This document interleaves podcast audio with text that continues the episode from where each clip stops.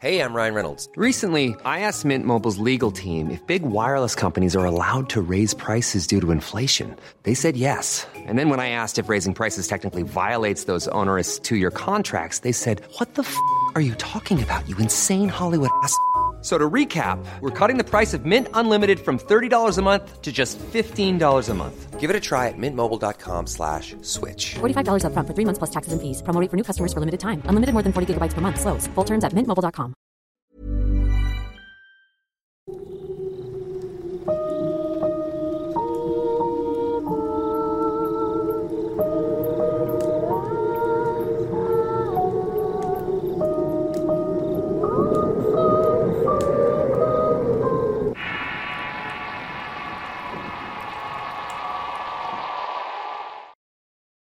Luis José. Historia compartida por Catalina Santiago. Escrita y adaptada por Tenebris para relatos de horror.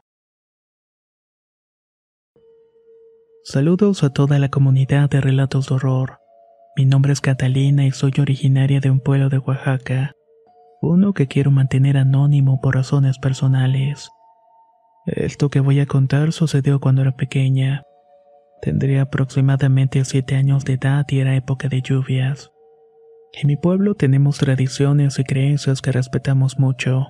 Nos guiamos en base a ellas y son de cierto modo lo que dirige nuestras vidas. Entre todas estas creencias hay una que dice que durante el tiempo de la lluvia hay una deidad del monte que sale para alimentarse. Su nombre es Beis José y el zapoteco significa padrino.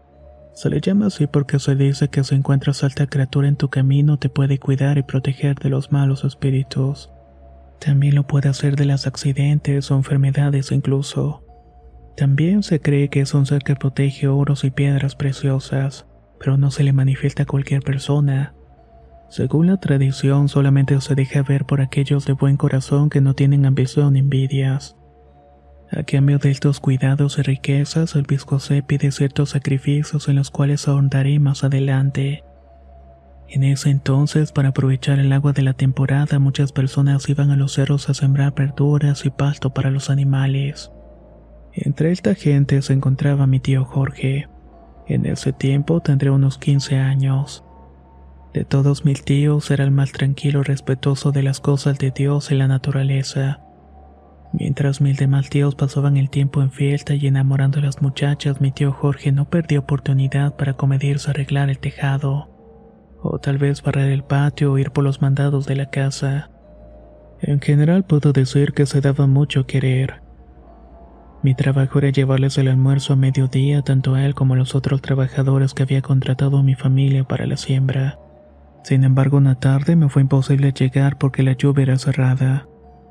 Fue tanta el agua que no podía ver los árboles ni los cerros. Todo estaba en blanco como si se tratara de la niebla. Mi mamá me dijo que seguramente los trabajadores iban a tener mucha hambre y que les iba a tocar regresar a casa porque la lluvia no tenía para cuándo. Tal y como lo dijo mi mamá, la lluvia duró hasta el anochecer. Solo entonces escuchamos que alguien estaba tocando la puerta. Se trataba de mi abuela que fue a buscar a mi tío Jorge.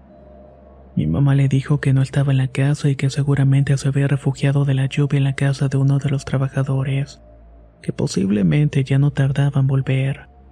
Mi abuela estaba hecho mar de nervios, pero le ofrecimos un té de tila y con eso se fue tranquilizando. Al final se regresó a su casa para esperar al tío, pero este no volvió. Mi abuelita se imaginaba lo peor, pero mi madre le insistía que se calmara y que esperara al día siguiente para ver si aparecía en el cerro para sembrar. Gracias a Dios, tal cual como lo dijo mi madre, así fue que ocurrió. Al día siguiente el tío Jorge apareció en el campo. Estaba lleno de lodo y parecía algo desorientado.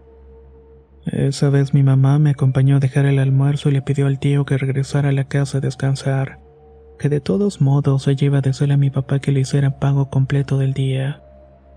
Yo quise acompañar al tío a la casa de la abuela para que me contara lo que había sucedido. Le estuve preguntando una y otra vez hasta que por fin decidió hablar. Mira, Catita, la verdad es que yo tampoco sé muy bien lo que pasó. Ayer cayó un aguacero que no nos dejó otra cosa que irnos a nuestra casa bajando el cerro. A mí me dejaron atrás porque se me estaban atascando los pies en el lodo. La lluvia estaba tan tupida que se me perdió el rumbo por el cual iban los compañeros. Solo recuerdo que comencé a caminar por el cerro hasta que encontré un camino de piedras blancas. Nunca había visto un camino como ese en el monte. Me puse a seguirlo hasta que llegué a un páramo y ahí no estaba lloviendo y el sol calentaba como si fuera mediodía. Comenzó a creer que eso no era normal hasta que me cruzó el pensamiento de que ya había partido al otro mundo. En eso vi una cosa espantosa y deforme y tenía toda la piel oscura y brillosa como si fuera un bagre. Venía a unos dos metros de altura y no tenía pelo. Sus ojos eran iguales a los de un gato y el hocico parecía ser de un armadillo. Esta criatura no hablaba, pero su voz cavernosa sonaba en mi mente. Me dijo que él era el padrino y que era bienvenido a su tierra.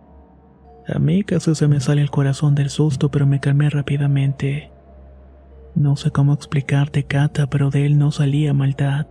Aunque parecía el mismo demonio cerca de él, se sentía mucha tranquilidad. Me preguntó si tenía hambre, lo que respondí que sí. El viejo José sacó una canasta con manzanas grandes y rojas que yo casi me devoré. Algo igual de raro con todo lo que estaba pasando fue que las manzanas no se acababan. De donde yo agarraba una brotaba otra enseguida. Comí mucho y me puse a explorar el sitio.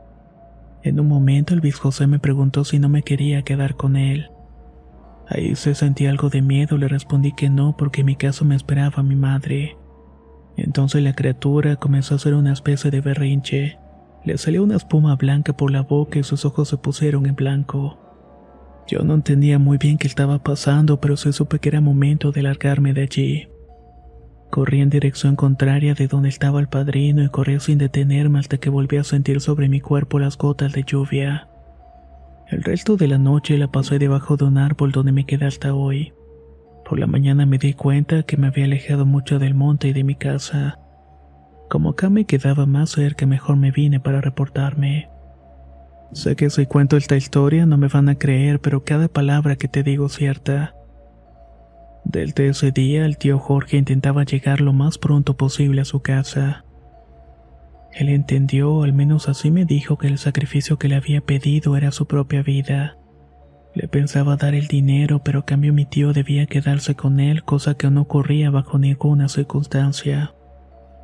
Y aunque mi tío Jorge le contó a otras personas esta historia, son pocos los que tienen fe en sus palabras.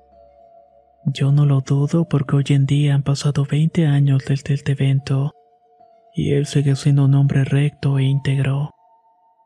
De esta forma mi tío pudo encontrarse cara a cara con una deidad del monte, y de paso tuvo la oportunidad de darse cuenta que el verdadero tesoro que vale la pena conservar es la propia vida.